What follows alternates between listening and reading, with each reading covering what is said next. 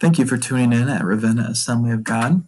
We hope you enjoy this message and are blessed from it. If you want to tune in to more messages, log on to ravennaag.com and search under the Media tab. Thank you and God bless. It, it is, it is the, the subject or the difference and to be taught the difference between presumption and faith. You're not going to hear this message. Boy, that's going to drive some people nuts over there with that light going in and out. Sorry, Cheryl, you're in the light, you're out of the light. You're in the light, you're out of the light. I wish you'd get saved and get it over with, all right? I'm sorry. Oh, there you go again. Let that light shine, girl. Um, presumption versus faith. What, what's the difference? Because it's huge. So, what I'm going to ask you to do, first of all, is to realize in distinguishing the difference between faith and presumption, to follow along with me in your notes there as we read Matthew together.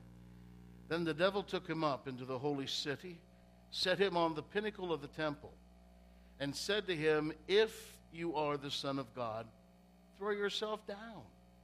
For it is written, He shall give His angels charge over you, and in their hands they shall bear you up, lest you dash your foot against a stone. Let me share with you this, this story that I don't know if you're familiar with. I remember it from years ago. It's, it's the story of Larry and, and, and Lucy Parker. And it is enough to really make even, I would call the hardened weep at the story. Wesley was 11 years old. He was the apple of his mom and dad's eyes. He was the hero on the baseball team.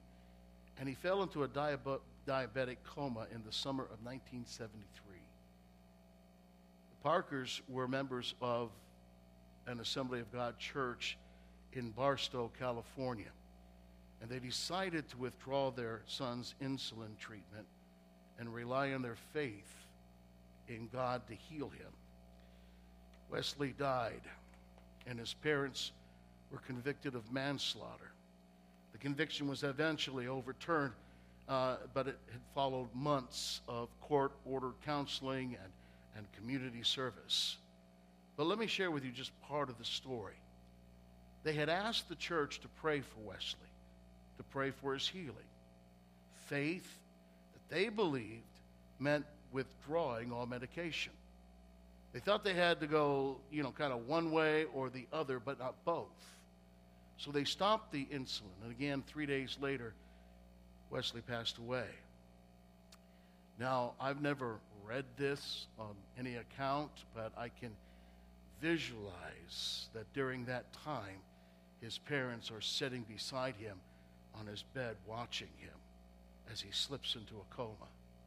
And they're beseeching God. I can see them praising him for the healing, giving positive confession, knowing the insulin would restore him to life, yet he's wanting to trust entirely in God. You can just sort of begin to feel that, that spiritual anguish as they cried out to God, probably in my book, quoting something we just saw from Isaiah 53 in verse 5, which says, But he was wounded for our transgressions, he was bruised for our iniquities. Upon him was the chastisement that made us whole, and with his stripes we are healed. I can hear them saying, We believe your word, Lord. We believe our son is already healed. The criminal trial was interesting.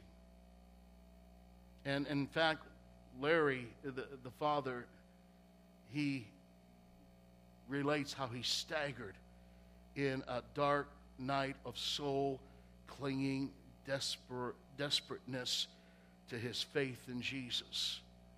He, he learned something that the psalmist wrote that if I made my bed in Sheol, thou art there. No matter where you're at, what you're walking through, he's there. Again, the criminal trial would follow, and the parents as they're accused of the death of their loved one, that they loved more than life. And despite the fact that Larry never ever refuted the doctrine which led him into that error, he did experience the grace of God and a dimension he had never known before. He would later say in the following months that the Lord that the Lord dealt with us in a most incredible, loving way. Kind, gentleness, and that his reproof was filled with compassion as he revealed to us one step at a time or tragic error. Mom she was driven literally to the brink of insanity as, as she was tortured emotionally and mentally, as well as the physical pressure that pretty much almost burst inside of her. She, she literally cried out, God, I can't take it. I, I can't stand it. Please remove it. I can't live with this pain. And you know, God is faithful. He did hear that cry and he would envelop her and carry her sorrows. I'm, I'm sure you can imagine that dad continued to feel the conflict between love and faith in his own heart. His love would want to give Wesley the insulin that he knew would save his life, but his faith had prohibited him from giving him the life saving drug. That's the struggle faith versus love. His, his faith led him to erroneously believe that if he gave in to insulin, it would cost him his healing. Use medicine, and the cure is going to vanish. Love said, Give it to him anyways. He's dying. Let me tell you something love is greater than faith. Period. Tragically, the wrong kind of faith went out. And Larry looks back on this and he would observe to withhold medicine, especially in life giving medicine, it is a very presumptuous act on our part. Allow me to say this there is a huge difference between faith and presumption. A huge difference. A lot of what passes for faith is really presumption. Larry Parker would explain, and I, will add, he would explain wisely as he concluded that until God reveals the healing, he expects us to do everything on our part to ease pain and suffering. Until God does what? Reveals the healing. He expects us to do everything on our parts. Now, now let me say this. The primary meaning behind the word presumption is the act of presuming, specifically overstepping of proper bounds, forwardness, and arrogance. So, so here's the question What happens when Christians, when believers, overstep the bounds? Is there such a thing as the sin of presumption? Does the Bible huh, have anything to say about it? And what you're going to find if you'll get into your word, that there are no less than 11 references in the Bible referring to presumption. All but one are found in the Old Testament. The, the one exception is, is 2 Peter chapter 2 and verse 10. We'll get into that later. But in every case, listen, presumption is a deadly sin. Period. Don't don't don't don't go, you know, I'm not going to soft soap this this morning. I, I believe God has given us his wisdom to not only rest in, but to use in, in nine verses in the Old Testament, the direct consequences of presumption was death. In other words, presumption is just as deadly as the sin of witchcraft. Presumption is just as deadly a sin as witchcraft. In fact, let me just take a look at these verses found in Numbers 15 here. It says, But the person who does anything what? Presumptuously, whether he is native born or a stranger, that one brings reproach on the Lord, and he shall be cut off from among his people because he has despised the word of the Lord and has broken his commandment, that person shall be completely cut off. His guilt shall be upon him. I bet you you've never heard that verse preached before, or those verses preached. See, the Hebrew word for cut off, it, it is a powerful expression in Hebrew. It, it literally means to destroy and to consume utterly, to be cut down. That's why I can't help but believe that the psalmist, when, when he prayed, prayed this to, to keep back thy servant also from presumptuous sins. Let them not have dominion over me. Explanation point. Then shall I be blameless and innocent of great transgressions. That's found in Psalm 19:13. It's in your notes.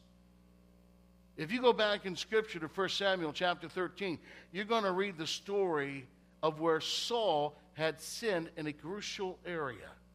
He and Samuel had agreed to meet at Gilgal in seven days, and Saul was, was under this intense pressure because the Israeli soldiers were deserting him on a daily basis.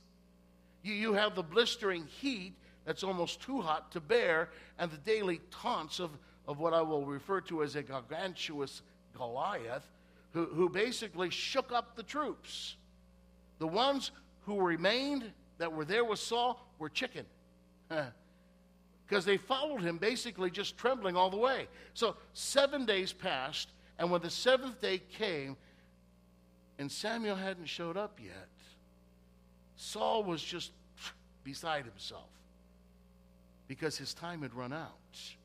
There's only one thing to do, and as a result, he did it. He crossed over what I would call a sacred line and presumed to act as a priest. He offered the sacrifice that took place prior to assuming battle stations. If there was one thing that Jews had been taught clearly, it was never to transgress the sacred responsibility of the priests and the Levites. Saul didn't. He, he caved in. He was afraid his, his entire army would end up leaving him. So Samuel greets him with the following words found in chapter 13 there. He says, and I'm taking this because I love the way it's expressed from the Living Bible. He says, You fool. You fool. You have disobeyed the commandment of the Lord your God.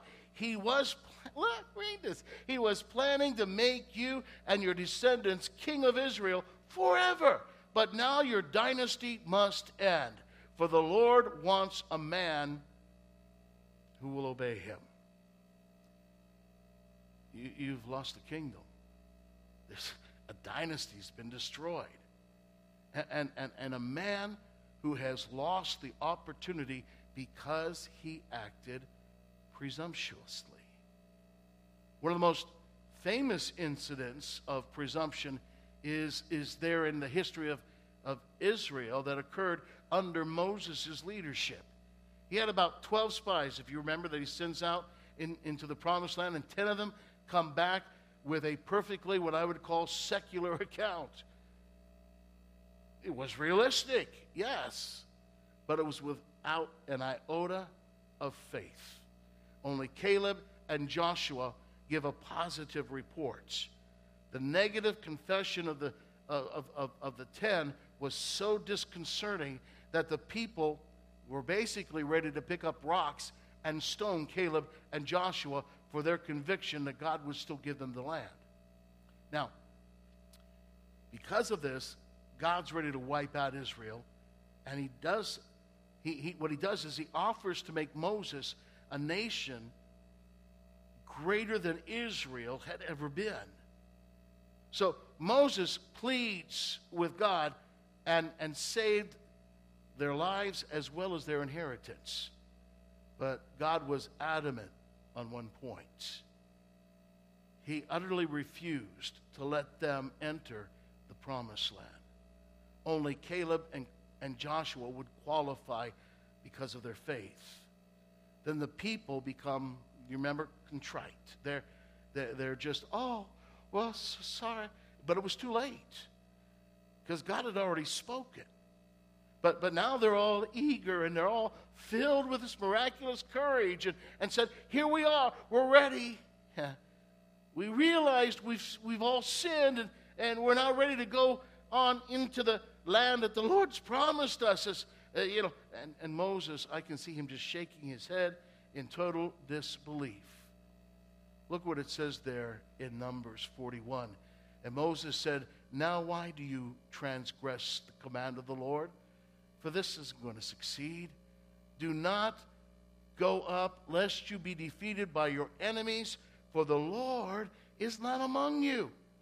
But they presumed to go up to the mountain. It is clear that the Old Testament dealt with it in full. And to quickly summarize it, what I've been saying here, first of all, number one, is that presumption is so deadly that the majority of cases it was punishable by death. Number two, in all but one instance, presumption is a sin against God. And, and number three, in most cases, presumption, watch this, is linked to the Word of God. Do you get that? Presumption is linked to the Word of God. To claim a prophecy to be the Word of the Lord when it is not the Word of the Lord was punishable by death. To overstep the Word of the Lord, to go when His Word had not come, resulted in destruction. But what I want to show you this morning is what I believe the greatest example of temptation to presumption that you can find in Scripture. And it occurs in the life of Jesus. So, so how do you tell the difference between bold faith and foolish presumption? My heart has always been, and you know me, to build faith, not to annihilate it. But I, I believe it's clear, both from Scripture and in my life, practical experience, that presumption exists and that it's to be avoided like the plague. Well, what to me is interesting is that presumption is such a universal possibility that even our Lord was tempted by it. Now, now think about this because if out of these, the, the, the, this incredible arsenal of temptation weapons that the enemy has to choose from, he chose presumption. And there's got to be a reason for that. Presumption, friend, is a sin that particularly tempts bold, courageous men of faith who are eager to, accomplish something for God. Now, I'll just put it out there plainly. If even Jesus was tempted by the sin of presumption, then it is a possibility all of us are tempted by the sin of presumption. So I want to remind ourselves of the verse. It's found in Matthew chapter 4. Then the devil took him to the holy city and set him on the pinnacle of the temple. Now, to give you a little understanding of this, this thing towers about 170 feet above the ground in, in Kidron. And the pinnacle of the temple was probably the most conspicuous spot in all of Jerusalem. You, you can easily, if you picture it, picture Jesus and I can see him up on the top there, and his garment just fluttering in the wind, kind of, kind of thing. Not only up against the, the pinnacle, but also the blue skies that are there.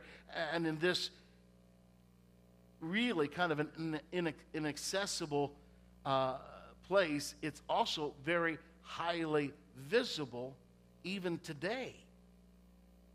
You got throngs of visitors that, that, that go to, and it's, it's referred to as the Mosque of Omar now, where the ancient temple stood.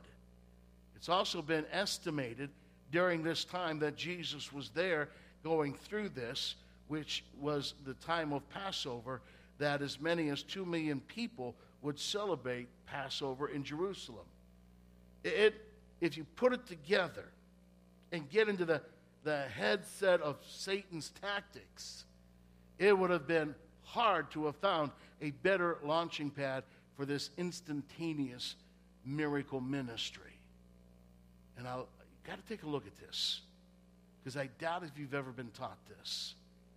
But the devil was direct and to the point. If you are the Son of God, he says, throw yourself down. For it is written, He shall give His angels charge over you, and in their hands they shall bear you up, lest you dash your foot against the stone. You got the devil playing a trump card. He presented Jesus with a bona fide shortcut to success. I mean, nothing could have stopped him. I mean, you got to figure if Jesus did something like that, the people would have just gone bonkers and followed him anywhere. A man who could swoop down, would, you know, and, and he's flying, okay? Nobody, no, ever see.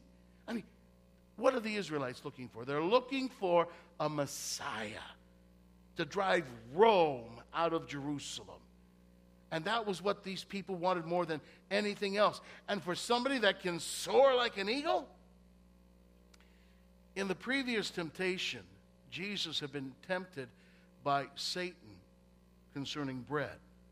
And since he had nothing to eat for 40 hours, or I'm sorry, 40 days, got to thinking about the fact you probably haven't eaten in a couple hours and you're really hungry right about now, right?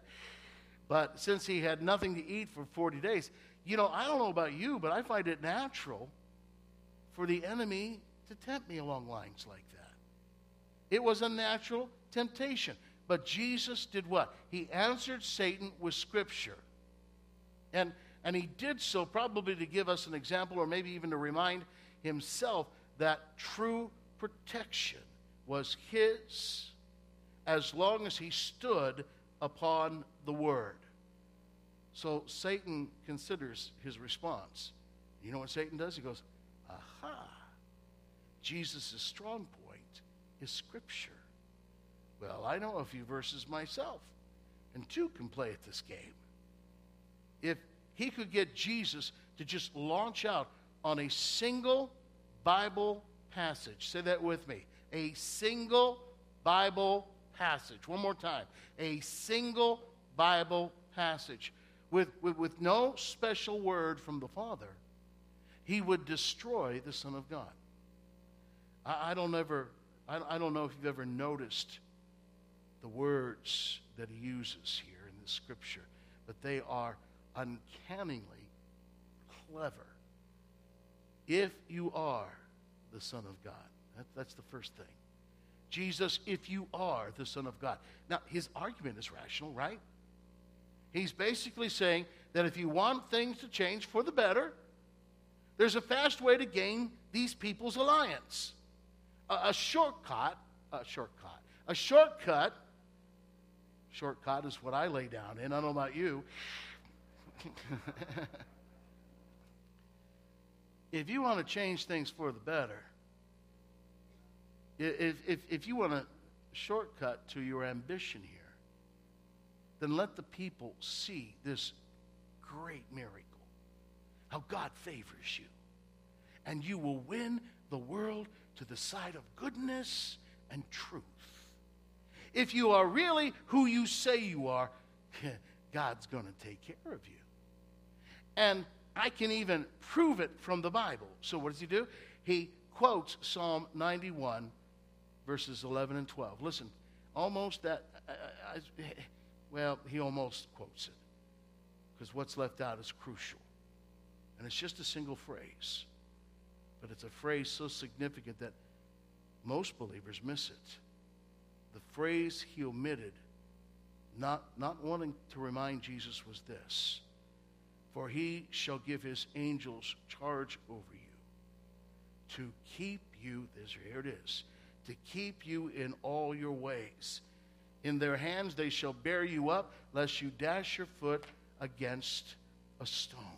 In other words, in the ordinary business of life, the angels do guard you. But that doesn't give you any right to go steeple hopping. Hello? By omitting the exact quotation and by misapplying the verse, Satan made this a presumptuous act. Just cast yourself down. Trust God. Trust God. Let me say this as a result of experience. God never performs miracles to prove he is God.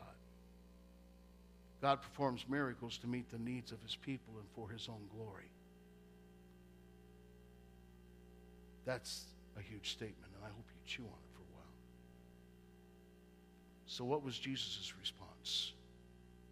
Jesus said to him, It is written again, You shall not tempt the Lord your God. Let me tell you something right up front. This is the beauty Scripture. Friend, know your Bible. Don't know parts of your Bible. Know your Bible. Scripture compared with Scripture gives a self balancing power to keep the believer from the fallacy of building doctrines on one verse. Scripture, I've always told you, just don't look at that scripture. See what happens before it and after it. Compare Scripture with Scripture because it gives a self balancing power to keep the believer from the fallacy of building doctrines on one verse. No one has the right. These, these are according to the words of Jesus. No one has the right to put God presumptuously to the test not even the Son of God. No one has the right to force God's hand. The Father was silent, and the Son did not presume. In this case, presumption was to take the general provision of God's Word and make it apply to a specific situation where God had not spoken. Please understand me when I say this. There is a huge difference between tempting God and proving God. Israel had gone through the Red Sea, prove, or I should say, Israel heard God and went through the Red Sea proving God. The Egyptians did the exact same thing and they died for their presumption. What's the difference? Israel heard a word from God, Egypt did not. Israel heard a word from God, Egypt did not. Israel moved forward at the spoken word of God, but God did not speak to the Egyptians, and when they moved, they perished. There is a difference between the word of God in general and the word of God that is specifically spoken to you. In the Greek New Testament, this is sometimes expressed, as you know, by two different words logos, rhema. Logos denotes the expression of thought, not the mere name of the object, but the body, conception, or idea like God. In other words, you can think of logos as sort of this universal thing. Logos is the gospel, it is the Ten Commandments, it is the sum total of God's utterances. They are true everywhere and under all conditions. Now, the word rhema is a specific statement, whereas logos tends to be general. Rhema is more specific and definite. So let me put it this way the ultimate meaning of logos is the incarnate Word of God, who is Jesus Christ. He is the Word which ends all words. Jesus Christ is the same yesterday, today, and forever, according to Hebrews 13. He is God's last word to men, the eternal word of the eternal God. Rhema, on the other hand, it often denotes that which is spoken, which is uttered in speech or in writing. It is often a word spoken for a particular occasion. The now word of God. The emphasis with Rhema is, is not on, on thoughts, nor on its object's quality, nor is it as all inclusive as the word logos. But the emphasis is the exact, is the actual spoken word. And sometimes it is a word that is heard and then acted upon. That's probably been my experience more than anything else, is to hear his word spoken in me, which I then act on, even though I'm like, you got to be kidding me. I have spoken things to people, and I have wa- I've, I've listened to myself, and I've gone, you're nuts, and watched as God performed his work because it was a Rhema word. It was a, a word for that occasion, for that specific experience. Again, it is a word a man takes action on. It is a personal word. Romans 10 says, The word is near you, even in your mouth and in your heart. That word, word there is rhema. That's, that's the word, that's where it's used. Now, now, hear this.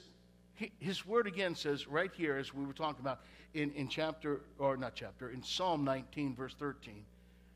Psalms doesn't have chapters, they're, they're psalms. That's why they call them psalms. Keep back your servants also from presumptuous sin, sins, plural. Let them not have dominion over me. Then I shall be blameless, and I shall be innocent of great transgression. The psalmist I believe, was well aware of the consequences. Strange as it might seem, a person can know the will of God and even attempt to perform it and still be presumptuous. You, you can probably recall David when he was bringing up the ark out of Kirjath Jearim, and, and, and all of Israel you know, had, had just come out to gather around and to honor the ark and praise the Lord. And naturally, I believe that they, they wanted the ark to have the best. So they put it on a brand new cart, and, and, and, and the whole occasion of bringing back the ark became this huge, jubilant celebration. All the people began to dance and they began to sing as they shouted before God, worshiping Him, praising Him. I mean, it had to be a sight to behold. And suddenly, you have a disaster that strikes. Someone in the street department goofed because the cart hit a pothole that threatened to, you know, discharge the ark off the cart. So naturally, the driver just reaches back to help stabilize the precious cargo, but he had no sooner reached about to, around to stabilize it when he was struck dead. David becomes fearful, horrified, and he also becomes angry. What went wrong? Didn't, didn't God want the ark to come back? Why had God killed the poor man when he only wanted to help? David was so terrified that for the next three months, he left the ark at the house of Obed Edom. And, and, and and during that time, David would do his homework and he would discover that he had been presumptuous. He found out that God's will must be executed by God's man in God's way in God's time. So David was the right man. And his timing was, yes, it was right, but he had used the wrong method. Only priests were permitted to carry the ark. So he calls the priests together, and this is what he says to them. He said to them, You are the heads of the father's house of the Levites. Sanctify yourselves, you and your brethren, that you may bring up the ark of the Lord God of Israel to the place I have prepared for it. For because you did not do it the first time, the Lord God, the Lord our God, broke out against us because we did not consult him about the proper order. Let me just say this from my heart that whenever the church or a segment of the church takes a particular teaching or truth of the Bible and detaches it from its relation to the total truth, pushing it to what I would call its logical extreme, it inevitably results in something called heresy. And friend, heresy is truth distorted, exaggerated to an intolerable extreme. It is out of focus, out of balance with the whole.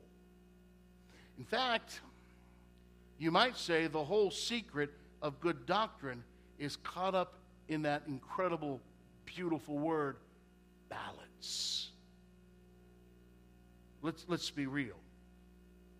It's not easy staying in balance because it not only means constant comparison of the Scripture with Scripture, it also means a constant review over pride and presumption in thinking that we alone have the right answers.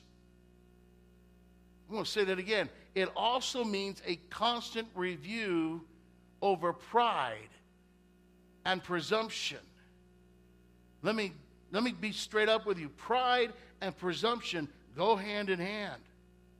And so I'll say it again. When I, when I come to this, it means a constant review, a constant comparison of Scripture with Scripture. Continually. Look, not only do our, our heads have to be in right in order to have proper understanding, but so do our hearts. And it is infinitely harder to guard our hearts than it is our heads.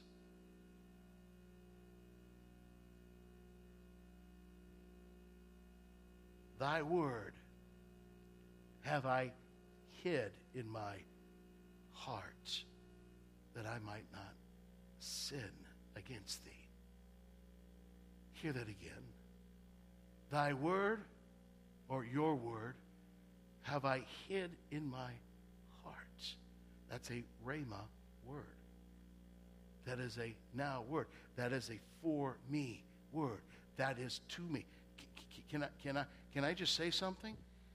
One of the biggest problems with presumption is, is that we take other men's rhemas and try to make them work for ourselves. So we'll read all the books, follow all the patterns, look at all the formulas, and try to apply them. And that was God's rhema word for that person. That's why he would or she was able to walk in or do or whatever.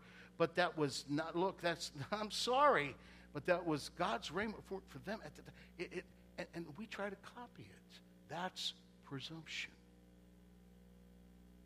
I know. Well, man, wet blanket. No, I'm not. I'm wanting you to understand that relationship between you and your God because God has a word he wants to give you. And when he gives that to you, hide it in your heart that you might not walk independently of him.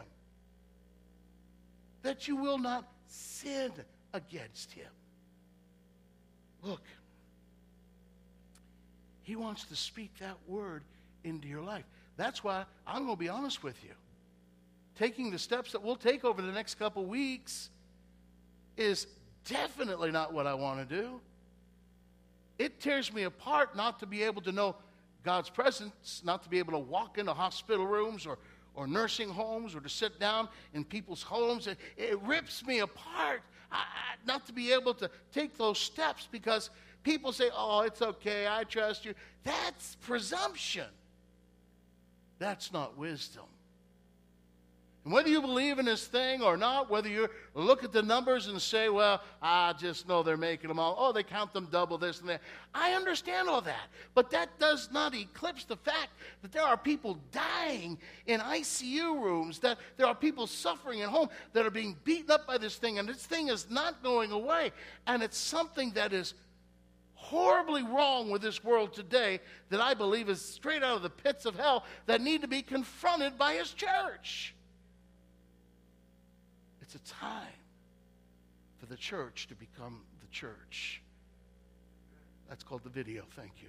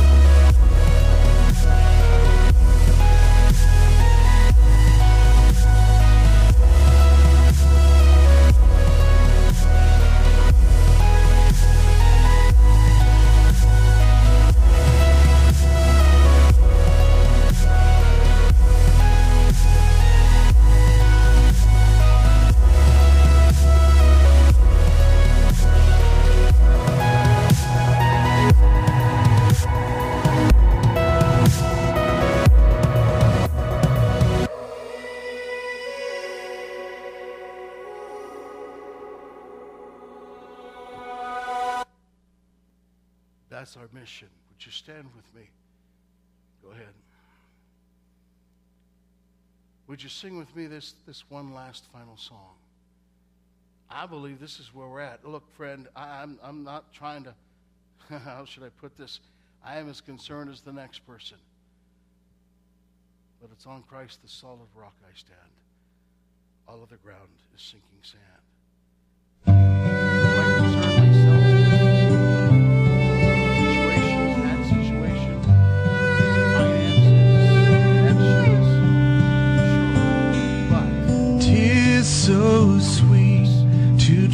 In Jesus, just to take him at his word, just to rest upon his promise, just to know, thus saith the Lord.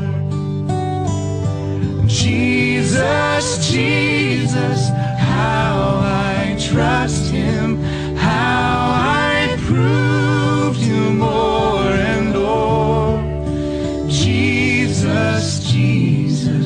Jesus,